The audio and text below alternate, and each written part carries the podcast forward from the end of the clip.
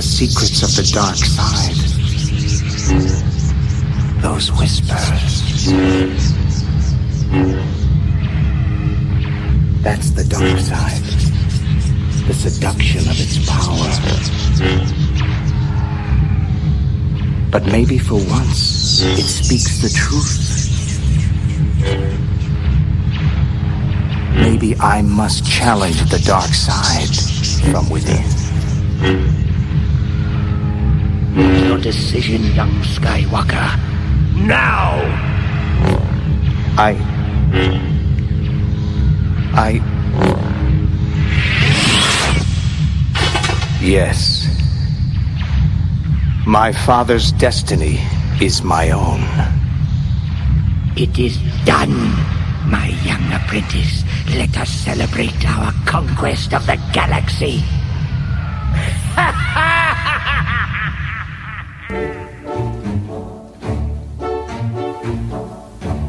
Welcome, everyone from across the universe, to the Wampa's Lair podcast. Star Wars is for everyone, so pull up a chair, get comfortable, and join the conversation with your hosts, Carl LeClaire and Jason Hunt, here in the Wampa's Lair.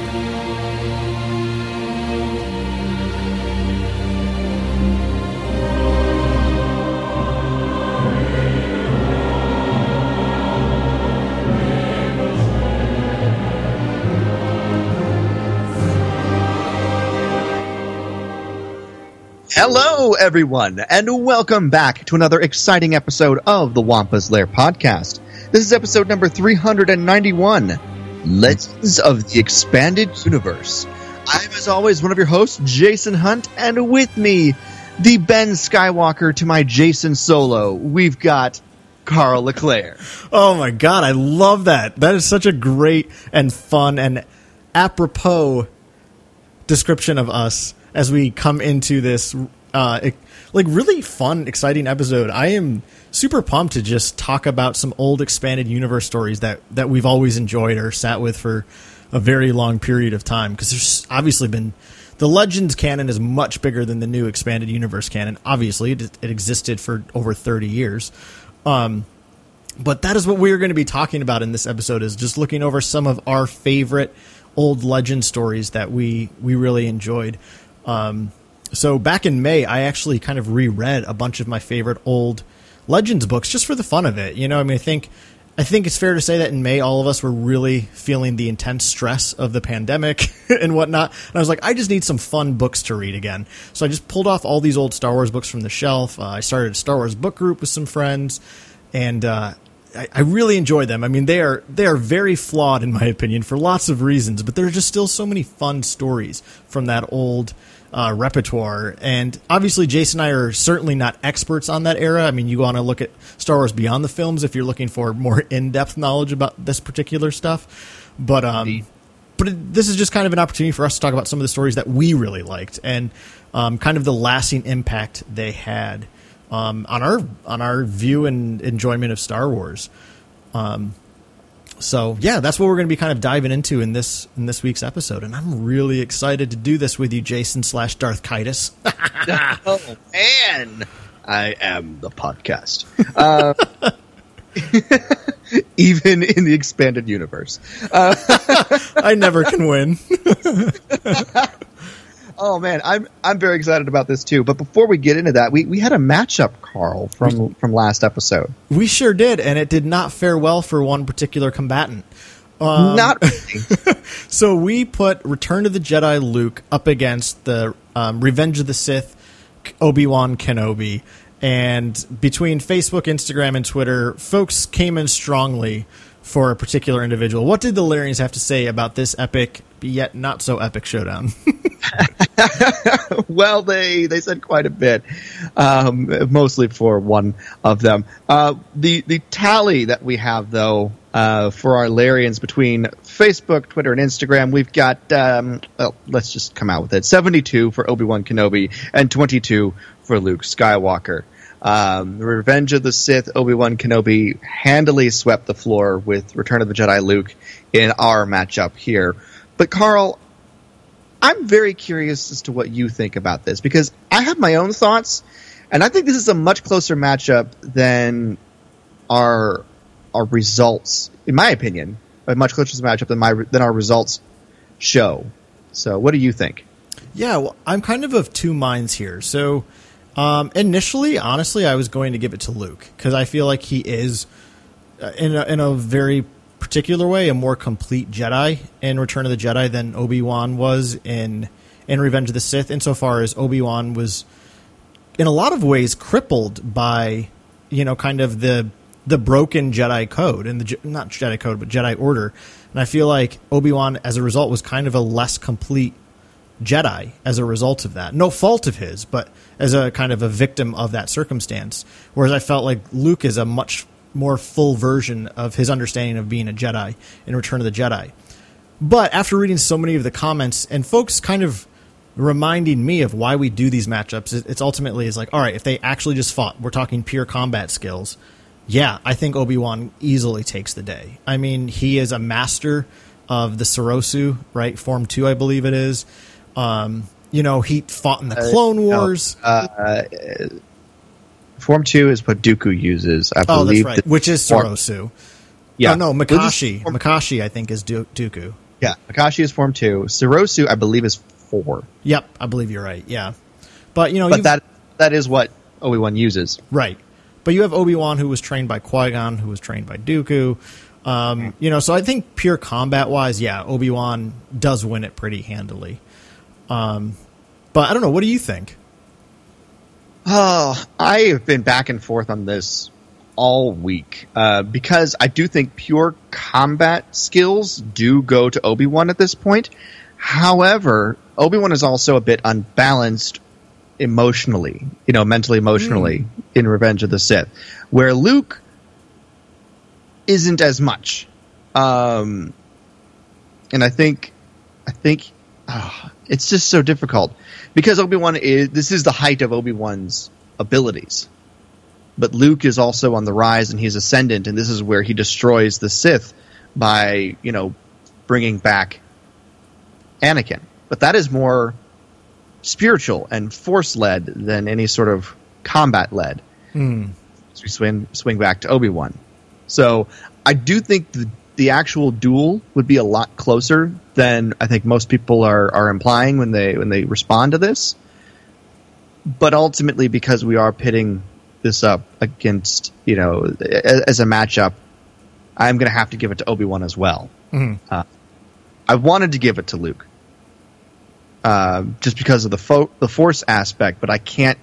There isn't there isn't enough, I think, to overcome Obi Wan's just general all around peak at this point.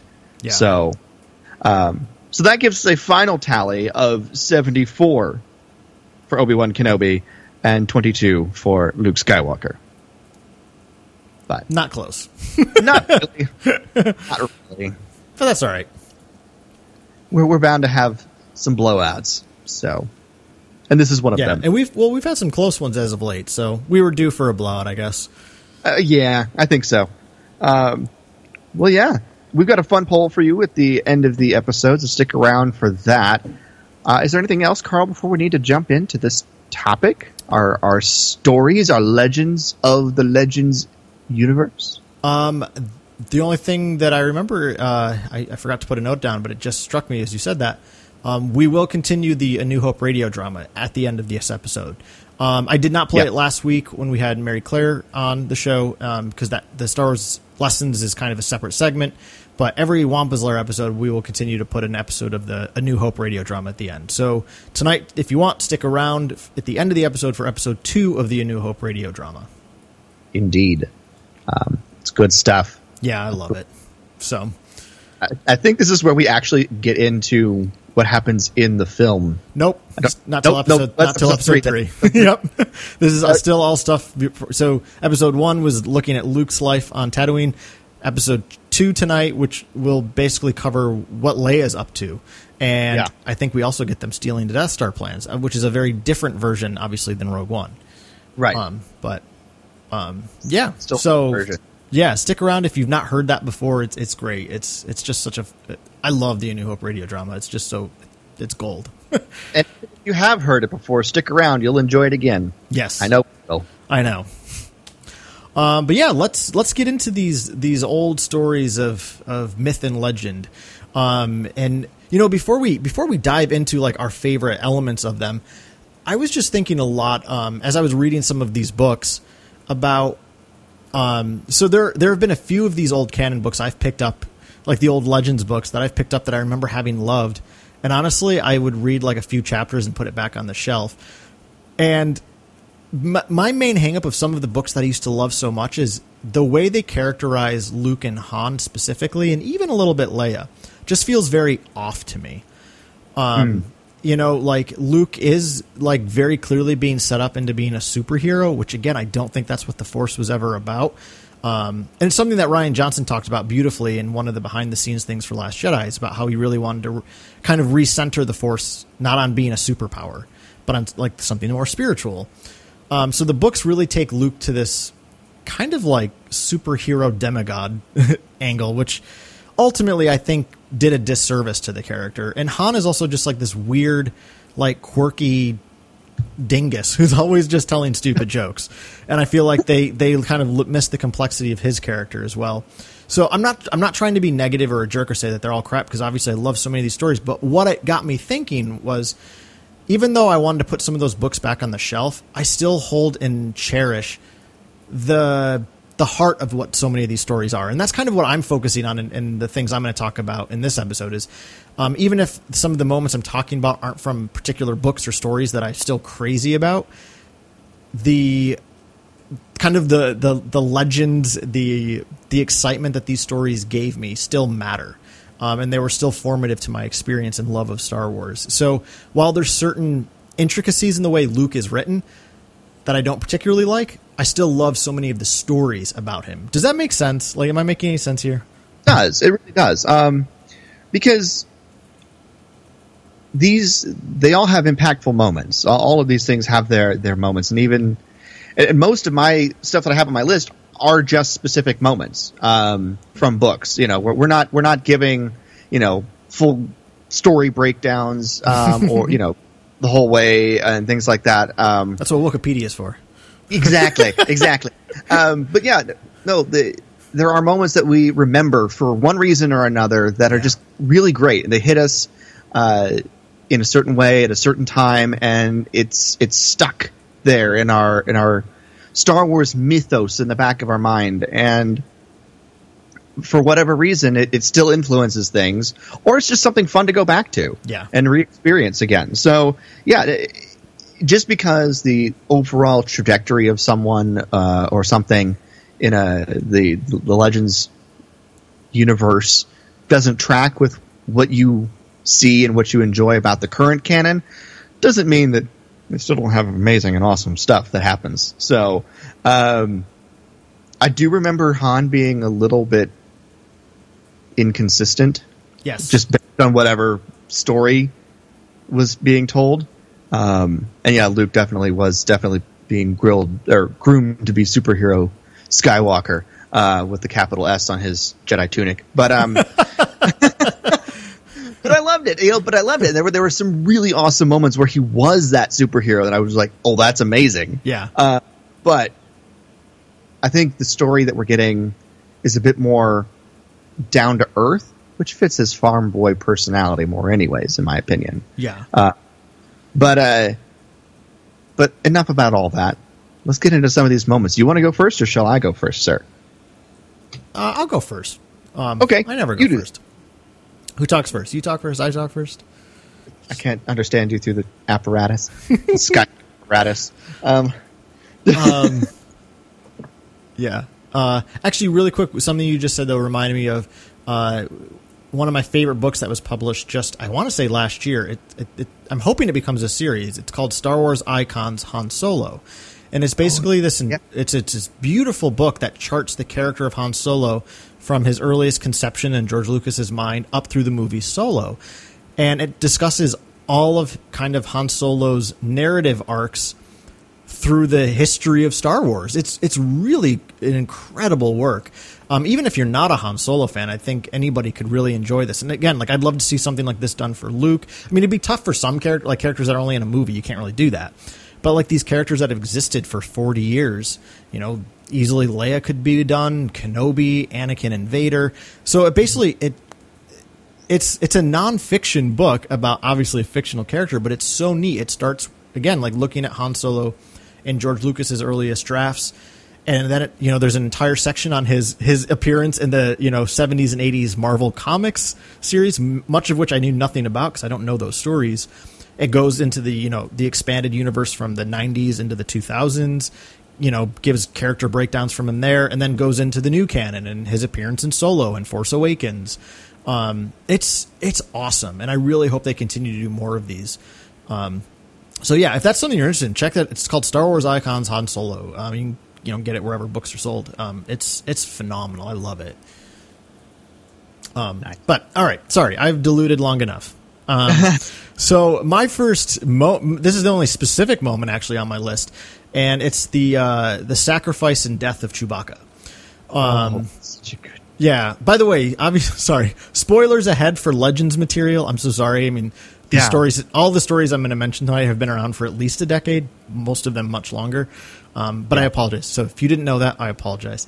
Um, but yes, so in I forgot to look up the year, but the the first book of the new Jedi Order series, Vector Prime, um, which was written by R. A. Salvatore, I believe. Um, so yeah, Jason's looking it up for me. Thanks, buddy. Um, so in Vector Prime, it's 1999. 99. Okay. So in this story, um, you have you know the first appearance of the Yuuzhan Vong, which is the New Jedi Order. I believe is the longest series in all of Star Wars literature. Um, it's for book literature, for that matter, not on running comics. But um, nineteen it, books. Yeah, that's crazy. Um, I never read all of them. I got bored of it, but it started with a bang. And I remember there being an article in the Star Wars Insider about this. I mean, this was a huge decision to kill off Chewie, and I'm almost positive they got the okay from George Lucas.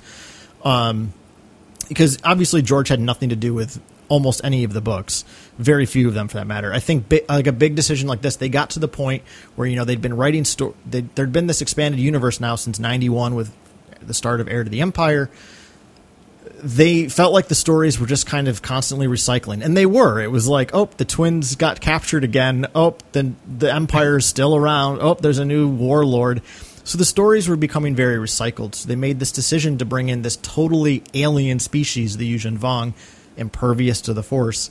Um, and, uh, you know, and they wanted to start the series with a bang by killing a major character to show that, you know, our characters are, are are under attack. They're, they're, there's a threat for the first time in a long time, right?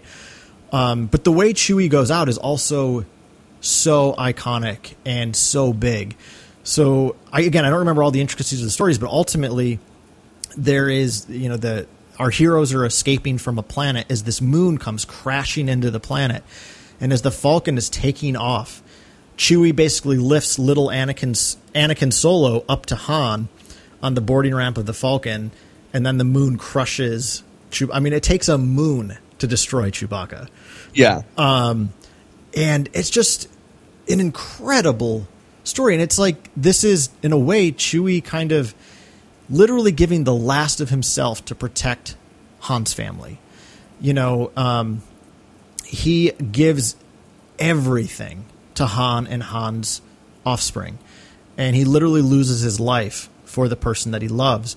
And what's also then really interesting about this particular story is it does cause a disruption in Han and Leia's relationship. Um. Several books moving forward in the New Jedi Order series look at how the two of them become very contentious, and Han is also very apathetic to his other children. I mean, losing he's, Chewie, he's he, antagonistic towards his oldest son Jacen because Jacen was flying the Falcon and pulled away. Yeah, because they, there was no more time. Yeah, so it's, I mean, and it immediately made me think of, you know, the reality of in The Force Awakens, we learn that Han and Leia have been at odds because of Ben's fall, right? Mm-hmm. It takes something cataclysmic to break them up, right? Even though their, their love is obviously imperfect, we learn in Force Awakens, but something cataclysmic really ruptured them. And this is the first time in the expanded universe where we have a clear rupture and you know a classic relationship from Star Wars, which is obviously the most classic is Han and Leia, and Han Yeah. losing Chewie. I mean, he loses a piece of himself, and Han is not the same character for a while after this event, which makes sense. Um, He so- goes into a deep depression. yeah, yeah. Um, so I've never. I so a friend of mine is currently doing a reread of the New Jedi Order, um, and uh, he just finished reading one of the novellas called Recovery, which is written by Troy Denning, and it's about how Han and Leia fix their relationship. It's ultimately about them coming back together in light of Chewie's death. So I actually just I just bought it for my Kindle. I've never read it. I'm looking forward to reading it. Um, Oh, prob- nice. Probably read it next week at some point. But I'm excited to read that story. Um, but yeah, so that's my first one, and is Chewie giving his life for Han's family. I will never forget the moment because you know the New Jedi Order was such a big event that it not it was primarily initially you know just the um, the publishing book publishing, but they made uh, comics of it, and this moment was in the comics, and the the image that they have, um, you know, Chewie throws Anakin up. Anakin up to Han. Jacen pulls the Falcon away because the moon's about to hit. Chewie turns around and just you know lifts his fist and roars Yeah. at the moon as it collides with the planet, and the i- the iconic image of that has been burned into my brain forever. Um, it's it's so tragic that it happens that way, but it's also such a an iconic image and an iconic moment um, in Star Wars Legends. Like, uh, Yeah. there may not be anything that reaches that kind of iconic status. Well, he's the Le- yeah he's the only major character to be killed in the old Legends universe that I can remember at least. I mean, of Yeah. the of the original crew, there are obviously you know new characters that were introduced in the Legends canon that were killed. Um, Yeah. uh, Anakin Solo gets killed in that particular arc, right? In New Jedi Order, he's killed in it. Yeah, Ackbar dies in you know of old age during that arc. You know, Oh, uh, okay. dur- during the New Jedi Order. Yeah, you know he's it, it's like several. It, it- it's quite farther down, and and the you know uh, Republic command tries to figure out how they can move on uh, without his tactical genius to to take on the uh, the Yuuzhan Vong. But yeah, no, there- there's a lot of old characters that that died or, or had horrible things happen to their families in that series. Yeah, yeah. I mean, ugh, just so tragic and iconic. It really is. Um, yeah, well- I, I wish I could find the old. I'm I'm honestly looking right now to try to find. There was a really great painting of that scene um, that was in the Star Wars Insider article back in. I should just look. I'm trying to find. I can't find it, but I'm going to try to find it so I can share it with the when I post this episode. But nice. yeah. Anyway, well, what is what is your first the first moment you want to talk about?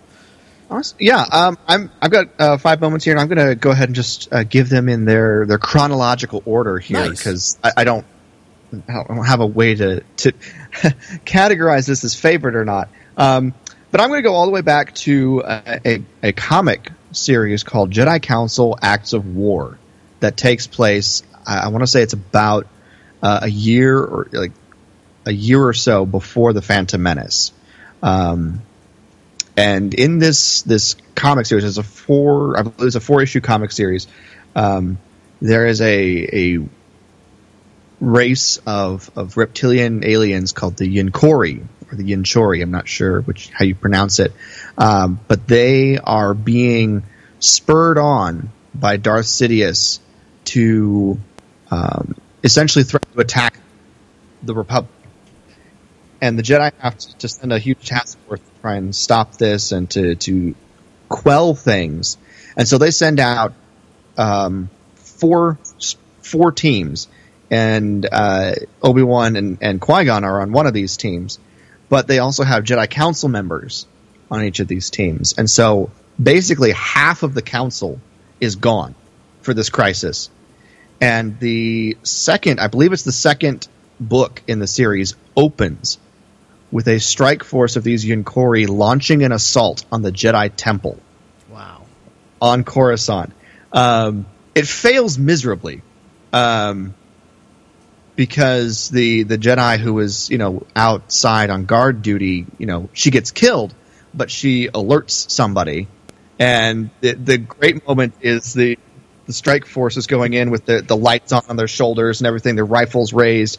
Oh, and they've got cortosis ore on their gauntlets, which in Legends, cortosis is an ore that is lightsaber resistant, and it causes the lightsaber to short out, and it's it it becomes a reoccurring thing that's used a lot by Mandalorians and other you know uh, foes of the Jedi throughout a lot of the Legends um, timeline. But they've got these cortosis ore gauntlets and and like arm shields and things like that, so they're they're a formidable opponent, but the iconic image from this is that they've they've blasted a hole in the side of the, the, the wall to the temple, and it's at night, um, and they're they're going around, swinging their lights around, raising their rifles, and the younglings aren't there. They're supposed to be there to take out the younglings, and they open a door, and there's just like three dozen Jedi with their lightsabers ignited, waiting for them, led by Yoda, um, and it's pretty awesome. Uh, so they they don't show the the fight in detail, um, but they show the aftermath later because they cut to one of the other strike teams. Um, but it's a really interesting series, and um, one of the council members is actually killed um, in it too. So it's it, you know. It, and he's the one that Ki-Adi-Mundi replaces. Ki-Adi-Mundi is not on the council at this point, so um, but yeah, it's a fun story, and I've always enjoyed it. It's also the first story with the uh, the Jedi K'Kruhk, who is one of my favorite uh, prequel era Jedi uh, from the comics. So he he gets a lot to do um, throughout the Clone Wars comic series, the, the the original Clone Wars comic series that came out in the early 2000s, and so this is the first appearance of him when he was a Padawan. So um, his master gets killed, but uh, saving his life. So but yeah, the the, the iconic moment of the ass- uh, the assault on the Jedi Temple um, is is really kind of my my favorite, my most memorable moment from that comic series. Um, so it, it's it's very interesting. Yeah, I can't say anything about it because I don't know it, that story. So thanks for sharing it. that sounds really great. It, it's pretty cool. It's a pretty cool sh- series. So Yeah, awesome. Do you know But yeah, when, it- when that when did those come out? Do you remember? Um, it was I want to say it was about 2000. I'll double check. I've got the the graphic novel right here. Uh, 2000 and 2001. Oh, okay. So yeah, So- between yeah, episodes one and and episode two. Yeah. So, but yeah, that's a that's a fun one. I enjoyed it. Um, well, what's your second story? well, mine. Yeah, my second story uh, a little bit more of a um, kind of general thing. It's not a specific moment, kind of specific, but it's the showdown between Darth Caedus and Jaina Solo. um, which finally comes to fruition in the final book of the Legacy of the Force series, um, the book Invincible, which came out on May 13th, 2008. I just quickly looked that up. I realized that this might just be, honestly, I feel like this could be helpful information because it's, it tells us where the Star Wars movies were at that point too, right? How much Yeah. story did they have to work off of? Well, by 2008, they had the entire six part saga of, you know, the George Lucas saga, um, to, to work with. And Legacy of the Force was the series that came out after New Jedi Order, which is, I believe it's nine books as opposed to 19. um, Still a bit bloated, though. I, I remember I read the first two hard copy and then I actually listened to the rest on audiobook um, back when I was in my first year of grad school. Um, and I really enjoyed them. I felt like, again, it was a nine part series that could have easily been like four, maybe five books, because each book was a bit bloated. Um, but it was this really great story ultimately about Jacen Solo falling to the dark side and taking the name Darth Caedus. Um, and if I remember correctly, and you might remember this, Jason, um, I want to say that either like StarWars.com or Star Wars Insider did a poll where fans got to pick the name of Jacen Solo's Sith alias. So you got to vote on what his name was going to be. They yeah did. And I don't remember if it was. Uh, I think it was StarWars.com did it. Okay. Uh, I think it was StarWars.com ran the poll. Um, and they had like four options or something like that, and Caedus was the one that won. Yeah. So, um, but yeah, that was that was pretty cool. We got to be involved in that Right. nine book series.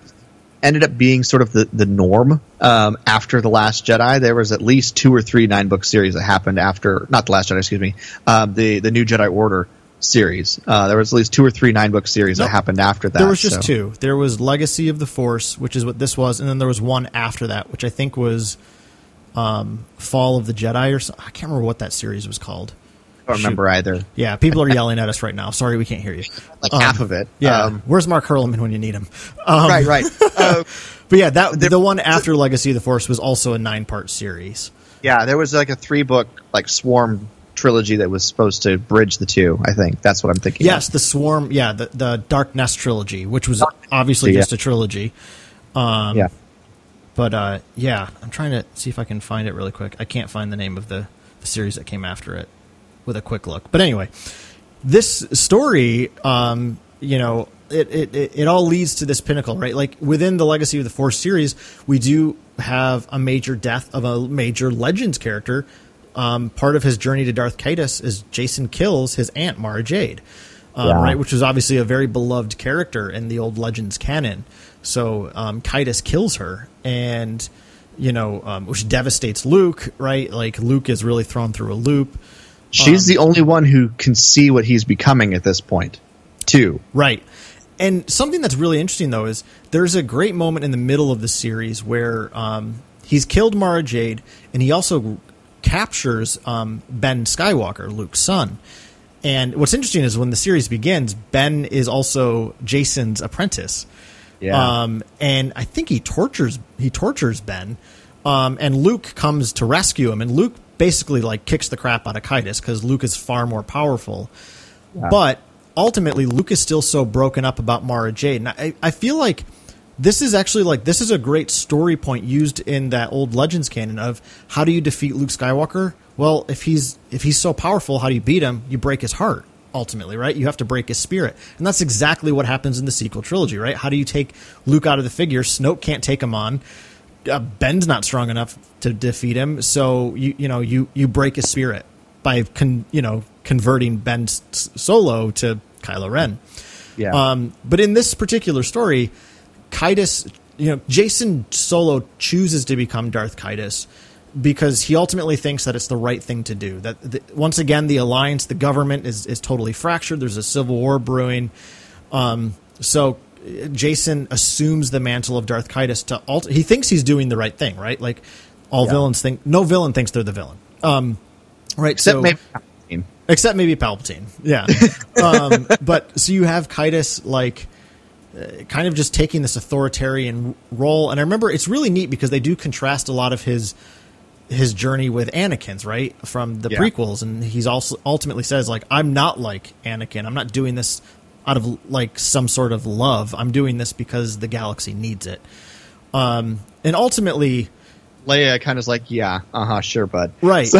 and the only person apparently that's capable of taking him down is Jaina Solo, who's also known as the Sword of the Jedi. And that was supposed to be the uh, the uh, there was supposed to be a series about her called Sword of the Jedi right before Legends got canceled by the Disney acquisition. Um, but what's really cool is even in Jaina is trained specifically to fight against him. By she even gets some training from Boba Fett, if I remember correctly, which is really fascinating.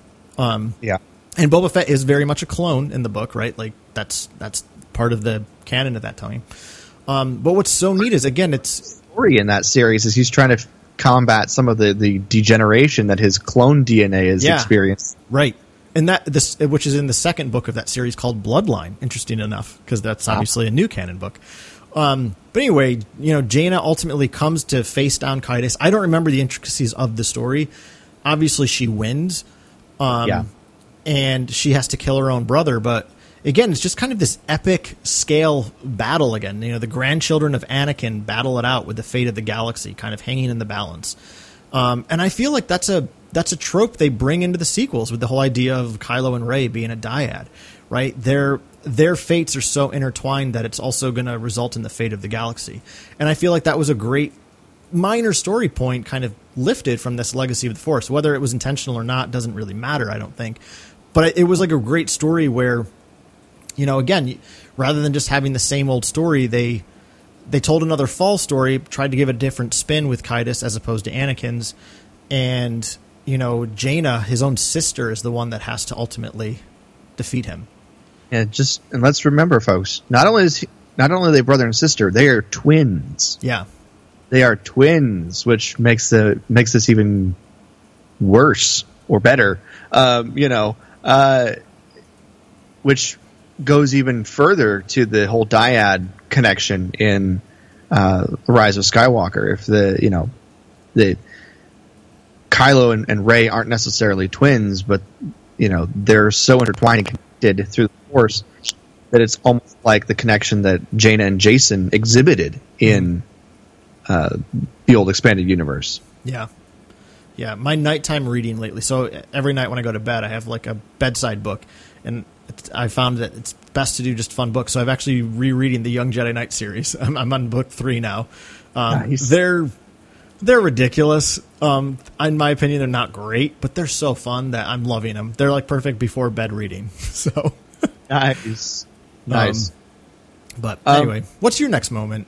my next moment um, this is a this book is a book that has mixed reviews um, it is the approaching storm um, Oh. that takes place right before Episode attack two. of the clones it is the border dispute on Ansion That's right. um, and and it's a it's sort of a convoluted little story because uh, Anakin and Obi Wan team up with Luminara and Barriss Offee uh, to go to Ansion, and they have to bring uh, a sort of consensus between the nomadic tribes of Ansion in order to keep them from joining the Separatists. Uh, whereas the official government uh, someone in the official government is trying to join the separatists. So there's a little bit of that intrigue going on, but most of it is, you know, how do we bring all these different disparate nomadic people groups together? Um, and and there's various different things that end up happening. They get kidnapped at one point, and it it it's it gets there's a Hutt connection somewhere, uh, but my most memorable moment of this has nothing to do with any of the combat or the intrigue. It happens when they come across one of the tribes, um, and it's actually one of the more peaceful tribes that they end up in, in encountering. I don't think they have to do any sort of combat.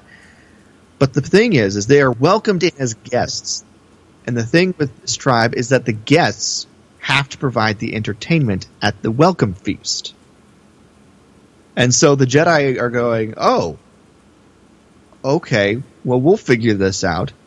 Um, and the most memorable scene in the entire book for me that, that still sticks with me is the scene of these four Jedi doing different things to entertain the tribe and, and, and, and that sort of thing. And um, Barriss, I believe, starts off with um, just a, a bunch of martial moves with her lightsaber, and uh, you know she does a martial demonstration with uh, the saber and and non saber combat and things like that, and they're all very impressed.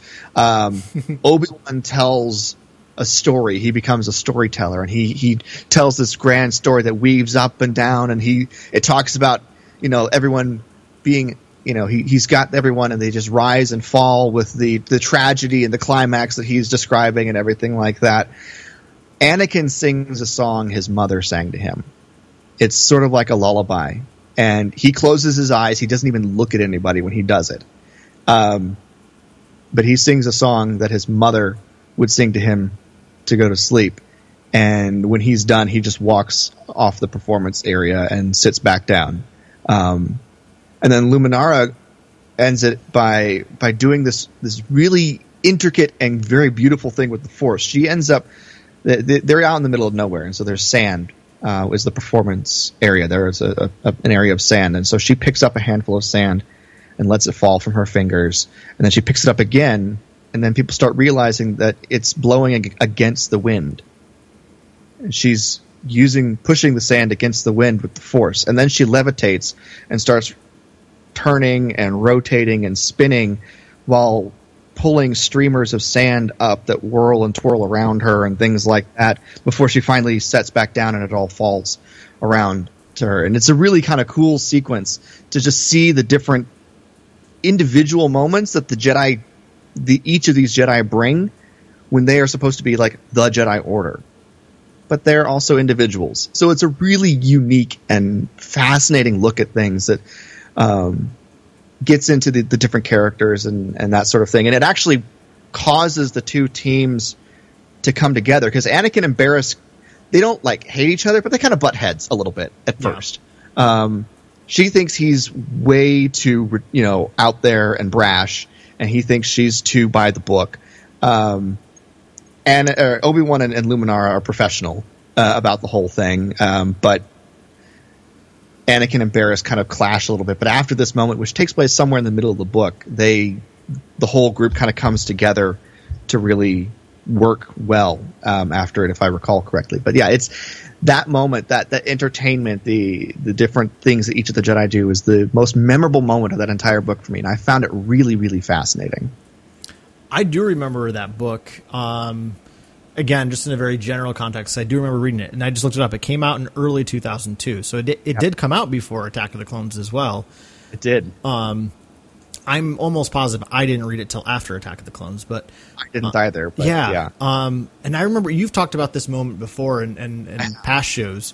Um, and honestly, I never remember it until you bring it up, and it is. It's just so great. Like that Anakin sings a song. It almost Mm-hmm. seems out of character for him. Um, but Yeah. it's But just, uh, yeah, like you said, it's just like this great moment where we really get to see the kind of individualized aspects of these very prominent Jedi. Yeah, and the funny thing is, Anakin's stuff is told from Obi Wan's point of view. When Anakin goes up, it's it's told from Obi Wan, and so he's Obi Wan is wondering what Anakin's going to do uh, because Barriss has already done the martial stuff, Yeah. and that's Anakin's forte.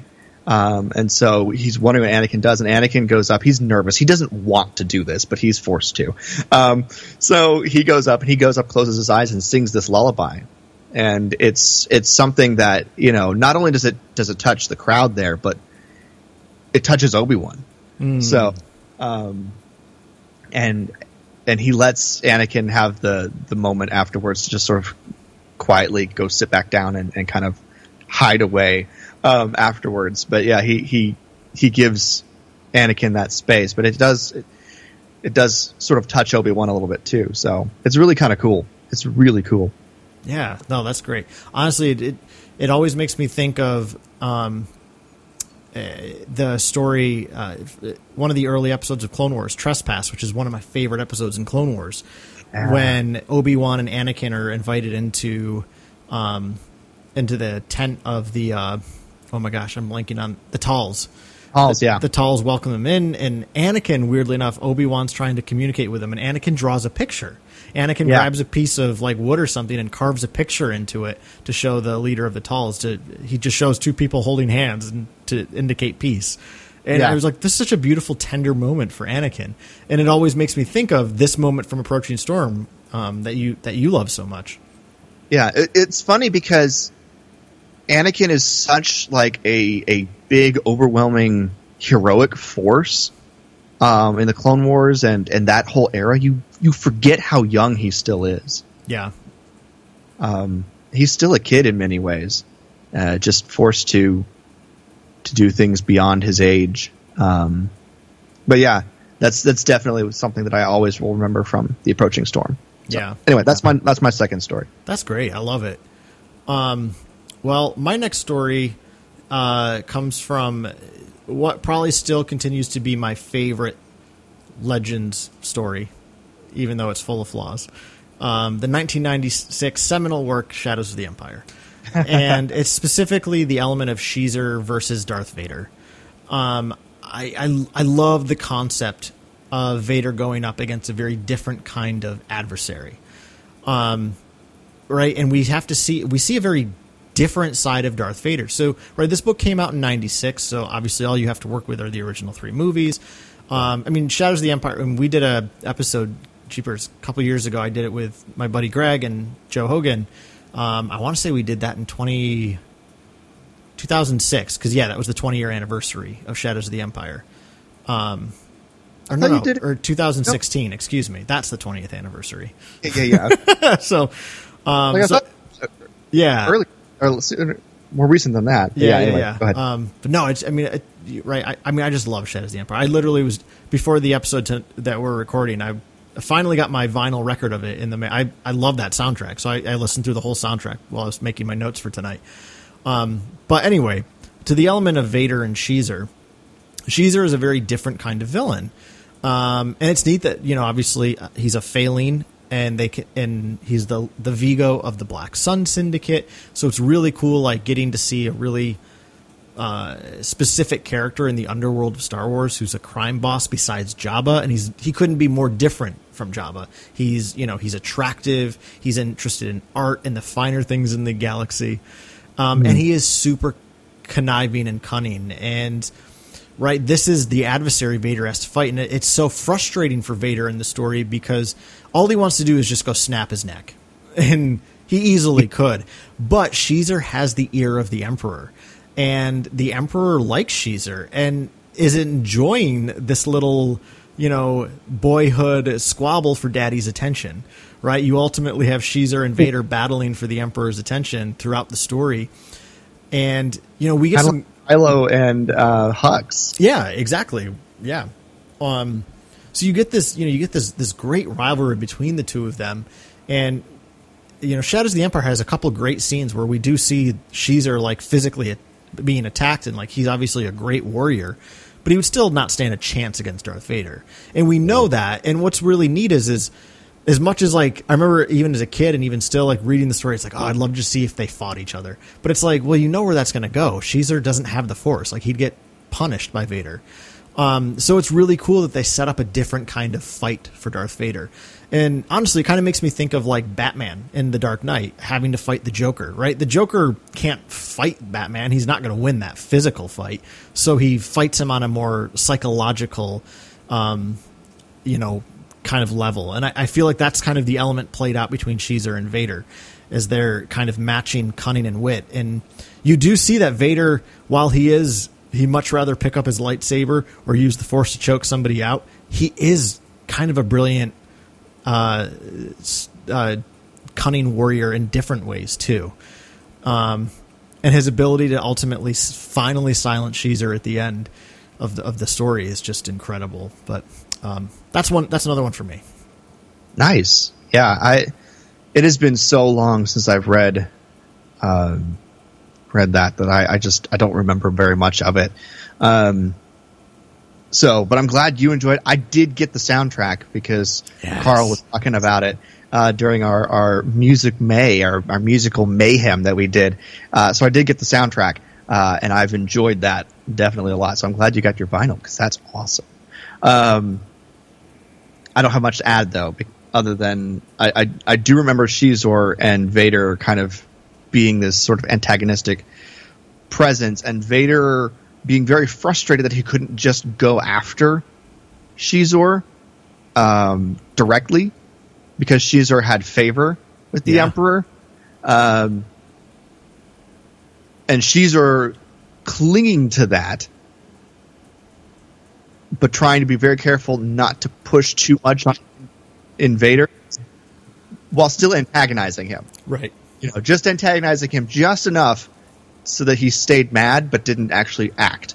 Um, and then V- Vader just was like, "Yeah, I don't have to save you this time, if I remember correctly, right?" Yeah. Yeah. Yeah. Said- yeah. Yep.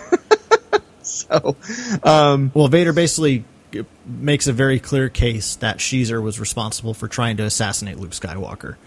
Yeah, um, yes. and the Emperor is still interested in Luke. So basically, he knows that the Emperor might be a little pissed that he because he doesn't consult the Emperor first. So he's like, ah, he'll probably be a little mad at me, but I have the clear evidence. He presents it to Xizor and then has the Executor fire and destroy him on his skyhook, which is awesome. Yep. It's pretty good. It's pretty good. Um, my my next story, uh, we're going to go back to uh, the Clone Wars. Um, the Clone Wars micro series, ladies and gentlemen.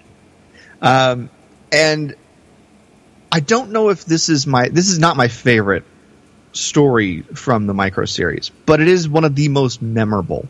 Um, and I like it because it's sort of told in this kind of legendary way as well. it, it does have to do deal with your least favorite Jedi, though, Carl. So, um, Mace Windu. Mace Windu, yes, Ugh, if you can It's- even call him a Jedi. he is. Sure. Um, but it is uh, Mace Windu on Dantooine taking out basically an entire droid army by himself. Um, and it's this is essentially Genndy Tartakovsky did uh, Samurai Jack before he did the micro series, and this is basically their their chance to just do a bunch of Samurai Jack action sequences with Star Wars uh, stuff because there's no dialogue. Th- th- This story takes place across uh, two episodes, and the episodes are like three to five minutes long. Um, it was in the second season. It premiered in March of 2004, so this is between Attack of the Clones and Revenge of the Sith.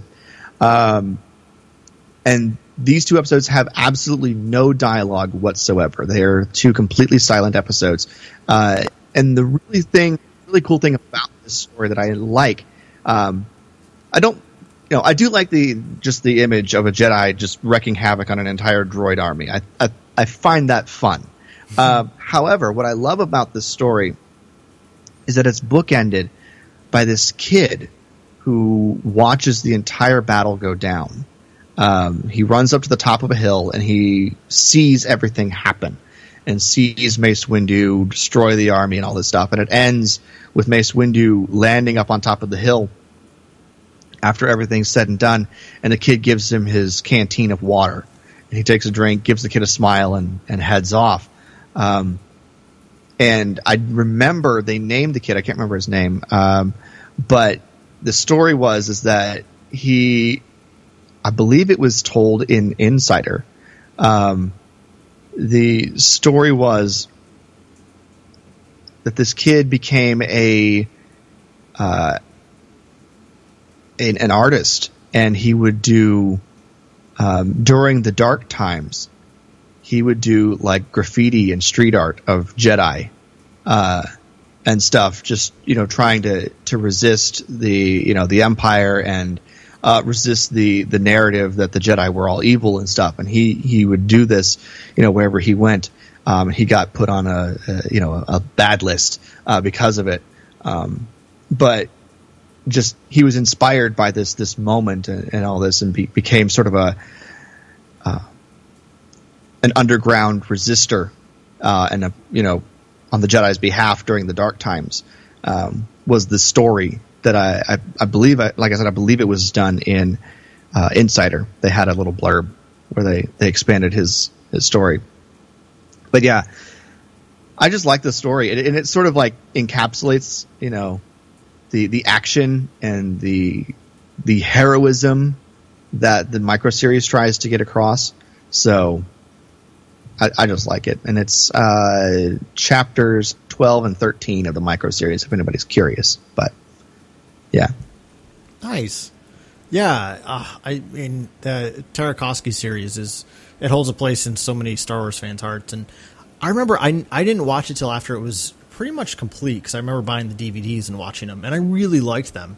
Really liked the animation style, and like you said, it they're kind of larger than life stories, right? Like they're not meant to be like deep, you know, in in depth stories. It's just kind of Jedi as superheroes during the Clone Wars, right? Like the scene of Yoda riding on the some horse like thing and just like force pushing like a thousand battle droids, right? Yeah. Like it's it's it's basically hyperbole, really, right? Like it's almost like these Yeah. are the stories of the Jedi that we always thought about, and they're just giving them to us literally in a lot of ways. Well, yeah, and it's done in an over exaggerated, you know, style to to kind of be those legends, you know, uh, and it's just it's clearly designed to be like that, you know. Um, until they get to like season three, when they actually create a full story for um, Anakin and and the build up to the beginning of Revenge of the Sith.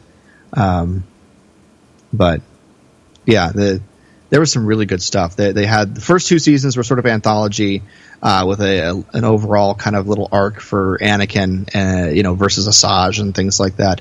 But um, the third season was a direct tie-in, lead-in to Revenge of the Sith that came out like March and April before the movie hit theaters. So Right. Yeah, nice. No, that's eh, as we're as we're sharing these stories, Jason. It's just becoming apparent to me how like how fascinating it is, though. Like you can see the separation of where we grew up as Star Wars fans, right? Yeah. Like the stories you're mentioning are things that I remember, but they weren't the ones that I grew up with, and the and like right the ones I grew up with, they might be things you remember, but you know, especially as my my my list kind of comes to the end here uh, in the next few moments, but it, it very much shows that I was a, a Star Wars fan who grew up in the mid '90s. you know what I mean? And those are the Yeah. stories that really like uh, meant a lot to me. Um, and those are the characters I continue to follow, and and vice versa for you. You are a product of the prequel era, and those are the stories, even outside the movies, that really stuck with you. So I I, lo- I love how this is just going, you know. And I'm just it has me thinking about everybody who's listening right now. You know, what stories that are bouncing around their heads is probably so indicative of where their fandom started. Um, Yeah. so, but anyway, my next point uh, comes from a very famous story from the old Star Wars legends. It is a comic series, Dark Empire, um, Nice. which was published between 91 and 92. Um, again, this was a series actually read well after it was published, um, probably a good five to six years after it was published. I finally sat down and read the whole thing. Um, and they even did a radio drama of Dark Empire. Uh, they even got Billy Dee to do Lando for it. um, I remember that. yeah, so I actually have it on CD, and it's it's not great, but it's fun. Um, you can find it on YouTube. That I I grabbed a clip at the top of the episode from it. Um, but uh, you know, you and I were talking, Jason, before we started hitting recording about how um, we kind of liked the story, but the art of the comic book was just not for us. And I've heard a lot Yeah. of people have that complaint. Like, I really like the story of Dark Empire, as I'm about to talk about.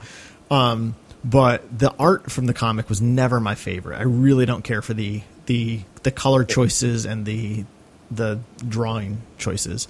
Yeah, Um, it's supposed to be edgy early '90s yeah, stuff. yeah, It I'm, yeah. didn't I'm, quite right. me. Yeah, me neither. Um, but be that as it may, it has one of the most iconic uh, moments in all of Star Wars Legends, which is when Luke turns to the dark side. Yeah, Luke chooses to join the cloned Emperor, a story point very much used in Rise of Skywalker, which honestly, I'm liking it more and more as time goes on. I know there's a lot of people that hate it, and that's totally valid. I hated it the first viewing. I was like, this is ridiculous, but I've really come to like it. Um, and right, so the clip that I played at the top of the episode, it's that moment when Luke chooses to join the Emperor. And ultimately, he's doing this because he says the only way to really understand the dark side and to overcome the dark side is to immerse yourself in it. Um, and that's kind of what Luke makes that decision to do. Is and this is a story point in much of the mid '90s um, novels that come out. There's a lot of times where Luke even mentions like even I fell to the dark side, and he talks about how he pulled himself out. Um, so it's this really interesting story point that obviously so the the author of the story tom veitch or tom veit i don't know how you pronounce it um, he obviously was playing with the idea of what would happen if the emperor came back and offered luke his hand would he take it and what would it be like if luke did and but how do you make that a believable story because luke was always the good guy right he's the true blue hero of the of the star wars saga so, right, they kind of set up this story point of Luke is someone uh, at this point in the story, in the legend story. There's still no Jedi Academy. There's no Jedi Temple. Luke is still searching the galaxy to understand the Force, and he experiences a tremendous mystery of the dark side. And he he honestly thinks that the the best way to fully understand it is to embrace it, to try it, right, to get that experiential knowledge of it. Um, and he joins the dark side ultimately with a good intention of understanding it better so that he can better conquer it in himself and outside of himself, right, in the galaxy at large. So it's a noble quest, but what's so neat is kind of Yoda's prediction to him on Dagobah comes true. If once you start down the dark path, forever will it dominate your destiny. And that's ultimately what happens to Luke in the story of Dark Empire is he really does he's I mean he's trying to figure out a way to still stay in the light, but he's falling deeper and deeper into the dark. And ultimately, what brings him back, what fully brings him back, is the love of Leia. So it's kind of a similar twist. This is what happened with Return of the Jedi. Um, but I like it even just, it's always stuck with me because it's like, this is really neat that Luke, of course, Luke found ultimate balance in himself because he faced the darkness and overcame it in a way that even Anakin didn't. Um, but it also gives us the great story point of the fact that Leia Leia's love is also redemptive, just like Luke's love was redemptive for Anakin. Um, right, and so Dark Empire also has a very uh, it, honestly, I forgot about this until I listened to the radio drama about two years ago. Luke force projects in Dark Empire. It's the first time it's ever done in the old Legends canon. So Luke is on a vessel, seemingly seemingly escaping with Leia and Han, and then he vanishes, and he's still there. I don't remember the name of the planet or whatever, but uh, he force projects. So again, uh, something Rian Johnson used in Last Jedi. So it's just really neat that there were story elements from Dark Empire that were obviously picked up in the sequels. You know, the force projection as well as a cloned Emperor. Um, and I was telling you this, Jason, before we hit record too. I'm currently reading Darth Plagueis in my Star Wars book group.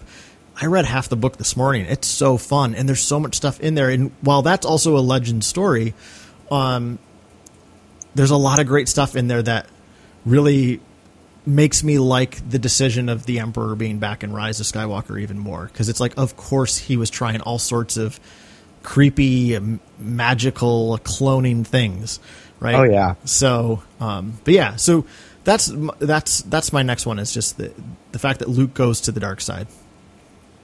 That was something that you know, even though I, in general, I like the story of Dark Empire. I think I like Dark Empire two better.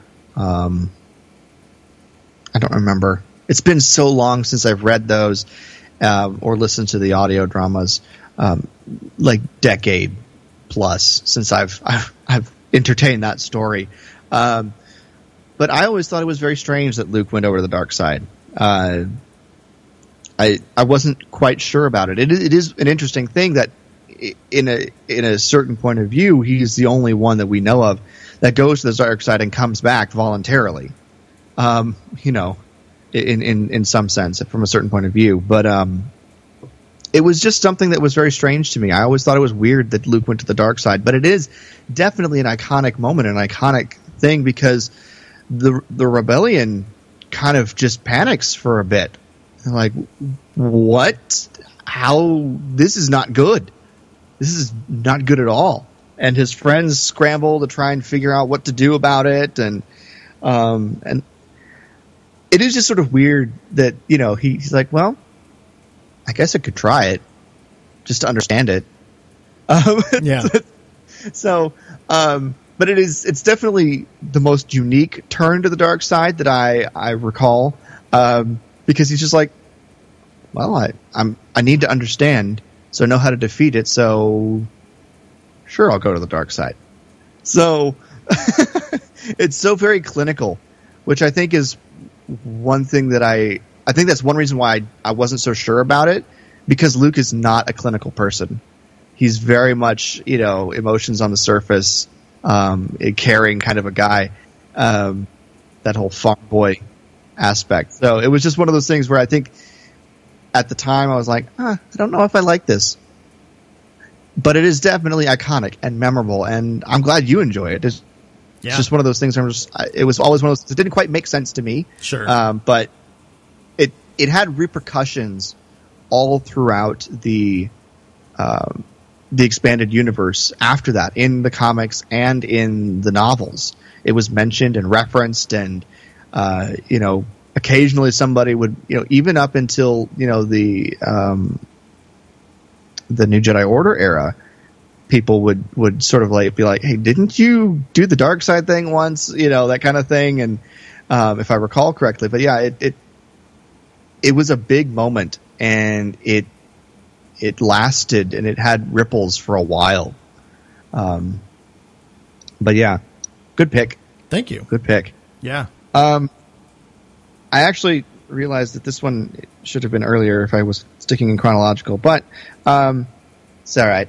I'm going to go to, to uh, the Plagueis novel, and I'm going to um, pick up on. This is going to be at the end of your book, Carl. Sorry, Damn it, Jason. Uh, but um, uh, so I, I, won't be too descriptive, but it's the moment where Palpatine takes out Plagueis. Um, I mean, I know that that happens. yeah.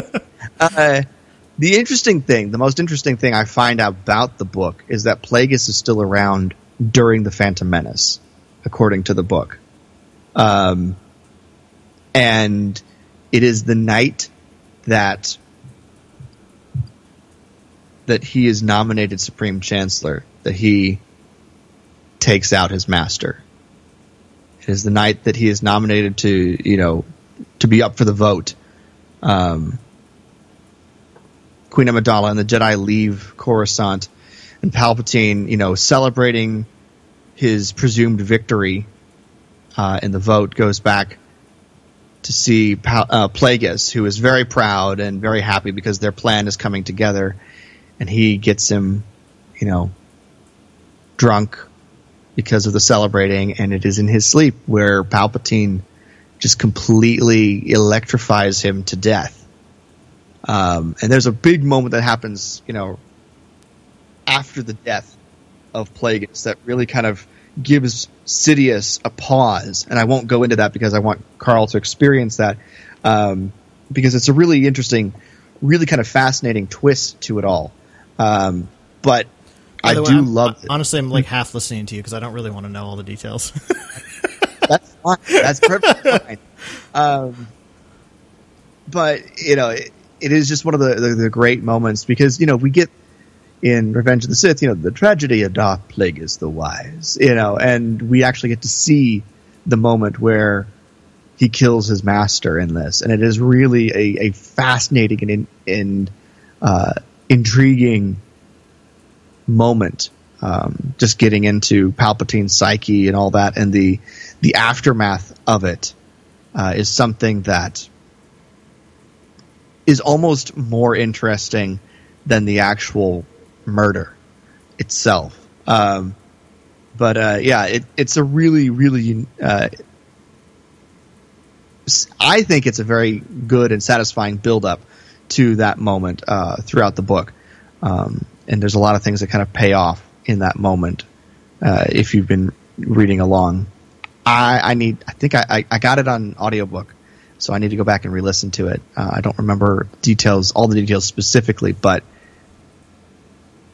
he uh, he gets his moment, and it's almost undercut as it as it comes to culmination. But Palpatine rises above it and, and is able to take take out his master. So it's a pretty epic moment in my opinion, and I can't wait for you to get there, Carl. yeah, I'm glad I was only half listening to you because honestly, I didn't pick up most of what you said. So I'm not going to comment because I wasn't really listening. But I'm Good. excited to read the details probably by, in the next couple of days. Yes. and I want to hear what you think about it when yeah, you get there. Yeah, of course.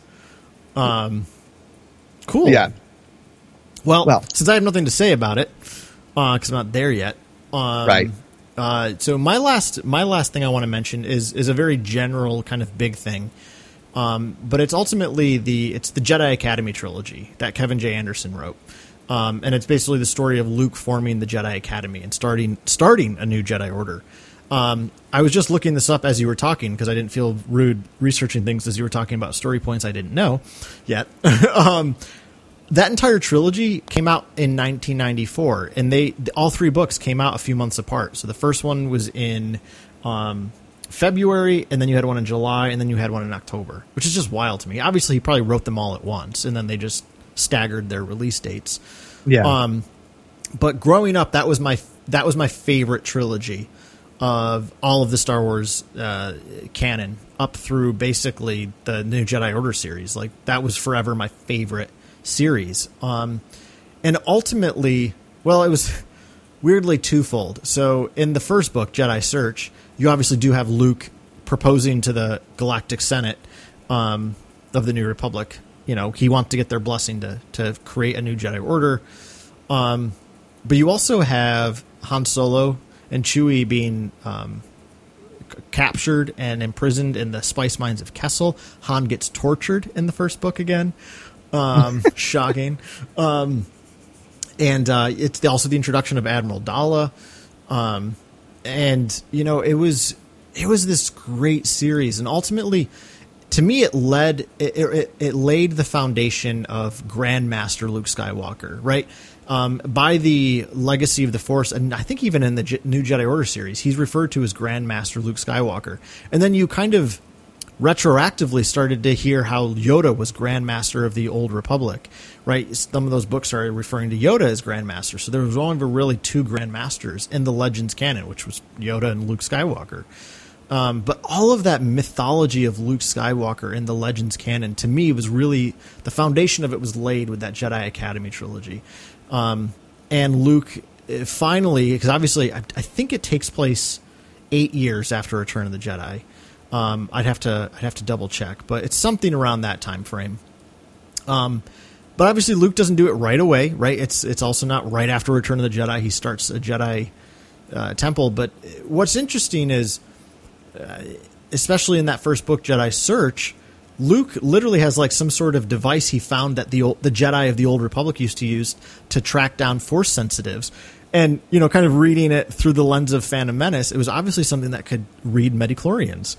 Um, and Luke goes around the galaxy searching for you know force sensitive people to bring into his academy on Yavin Four. Um, and I thought it was really cool that it was put on Yavin Four. It was kind of it was the heart of the first Re- rebellion's victory against the the Empire, and now Luke's going to use that that place that sparked a galaxy to spark a new Jedi Order. I thought that was a kind of neat, um, kind of poetic statement. Um, but yeah, I mean, there, there's so many intricacies of that story. Don't really remember honestly, Jason. This was one of those books that I started um, about a month ago because I was like, I think I'm going to reread this trilogy, and I got about four chapters in, and I was just like, I can't do this. like it just it doesn't work for me anymore. And again, like as I put it back on the shelf, that's when it kind of dawned on me. Is like I still love what this st- series represents for me, though. Like I don't care if I can't really reread it and love it. I still love the heart of it, which is this story about Luke's determination to start up a new Jedi Order. And what's so fascinating too is Luke is starting something with so little at his disposal. Luke knew so little. I mean, he got a little bit of instruction from Obi Wan and Yoda. He doesn't get a ton of Jedi training himself, and yet has the burden of restarting the Jedi Order. Um, and right, like I said, like in Jedi Search, he proposes to the government to support him in his quest to start the new Jedi because he says ultimately you're going to need us. Like as you expand the New Republic, you're going to need Jedi to help keep the peace, like in the days of old. And interestingly enough, that's also what leads to the downfall of Luke's Jedi Order for a long time. Is once again, probably shouldn't have aligned it with the government. you know what I mean? Like that was the lesson of the prequels. And it's neat that like the later books give us that, right? When when this Jedi Academy trilogy came out in 94, there were no prequels. So, you know, they're also putting pieces together of what they want. Um, but what's fascinating is is the book the later series came out in light of the prequels, it shows how even Luke's Jedi fall short because they kind of replicated some of the mistakes of the old Jedi, which was aligning themselves with the Republic. Um, but yeah, that that will forever be my favorite story from the Legends canon. It is just Luke's quest to start the Jedi Order. And honestly, Jason, this is the one story I would give anything for Disney to give us. Whether it's in a comic, I don't really want it in a comic because I just don't love comic books. I would I would honestly prefer it as an animated series. I would love the story of Luke forming his Jedi temple, the story of ben, young Ben Solo being trained, and all the other students. If not a animated series, then definitely a uh, uh, like a series of novels. I think would be fascinating. Um, and I bet you Mark Hamill would come back if they did an animated series to voice him. Um, oh, undoubtedly but uh yeah so like that was always my that is forever my favorite story from legends canon it's like oh this is this is still a story ripe for telling in the new era and i'd love to hear it hopefully we get it i mean we got we got a tiny glimpse of it in the rise of kylo ren comic series um but i would love i would love the fruition of that um because i think ultimately that's why for folks that still really don't care for last jedi i think they just they don't like the idea that luke was like it almost makes it seem like Luke was just a failure, but you know he obviously succeeded in starting a new Jedi Order. It just imploded. So I think it I think it'd be really helpful to see the success of Luke in doing that, and ultimately it comes apart because his heart gets broken. Um, so, but yeah, all that said, that is my favorite part of the the expanded universe story is is Luke's creation of the Jedi Academy. That's awesome. No, I, I and I I I too would love to get that story. That is definitely one of the things I would, you know, between Return of the Jedi and The Force Awakens that I think is uh, necessary that we get at some point. Is is what does Luke do? How does he start you know this academy. You know, how is he training Jedi? How does he find these these people? Um, that sort of thing. That is that is an essential story that I would love to get told in the new canon, and it, it is a very interesting thing. Um, my the, the stuff I remember most uh, from his journey in that uh, is uh, getting started up with that is uh, in the I believe it was in the book I Jedi. That's first person perspective from Corran Horn, who Yep. ends up becoming one of, I believe it's one of the initial like twelve that he takes in um, as students or something like that. Um, and Corran is, you know, not an uh, an overwhelmingly gifted student, but ends up becoming a uh, an influential Jedi and character uh, further along in the uh, expanded universe. Um, but yeah, I do remember a lot of the early stuff. That's that's sort of my introduction to a lot of the early Jedi training um, in the new the new temple that he he creates uh, is from that book. So um, Yeah. Well, the Young Jedi Knight series that I'm rereading right now is kind of it, it's it's kind of right after the Jedi Academy trilogy. So, but like that era of the expanded universe canon was always my favorite. yeah, So, Well, that's cool. yeah. Last thing I want to mention um, is sort of an overview, not necessarily of, a, of an era or, or a story point per, per se, but a character. Um, and this is my one of my favorite characters in the entire expanded universe canon. Um, is a is a rather distinguished man by the name of Gilad Pellaeon. Uh, I love this guy. He, uh, longtime officer in the Republic, then the Empire. Um, his career spanned all the way till he became uh, a, an admiral uh, in the uh, New Republic fleet. Um, but his rise to fame, his claim to fame in the expanded universe, uh, is that he started out um, and was introduced as Thrawn's right hand man in the Thrawn trilogy. He was uh, he was forced to take command of the Star Destroyer Chimera at the Battle of Endor, um, and he issued the retreat order and fled. Um, and Thrawn, when he regathered the various warlords to to form a you know a cohesive empire again, uh, chose the Chimera as his flagship, and therefore Pellaeon became his his right hand. And so he basically got to try and study and, and learn under Thrawn and some of his tactics and things like that. But he was always a very reasonable and well thought out character. Uh, so much so that later on, after uh, Admiral Daala uh, had her failed uh, attempt at bringing the Empire uh, back, or, or, or you know, and and things like that. Um,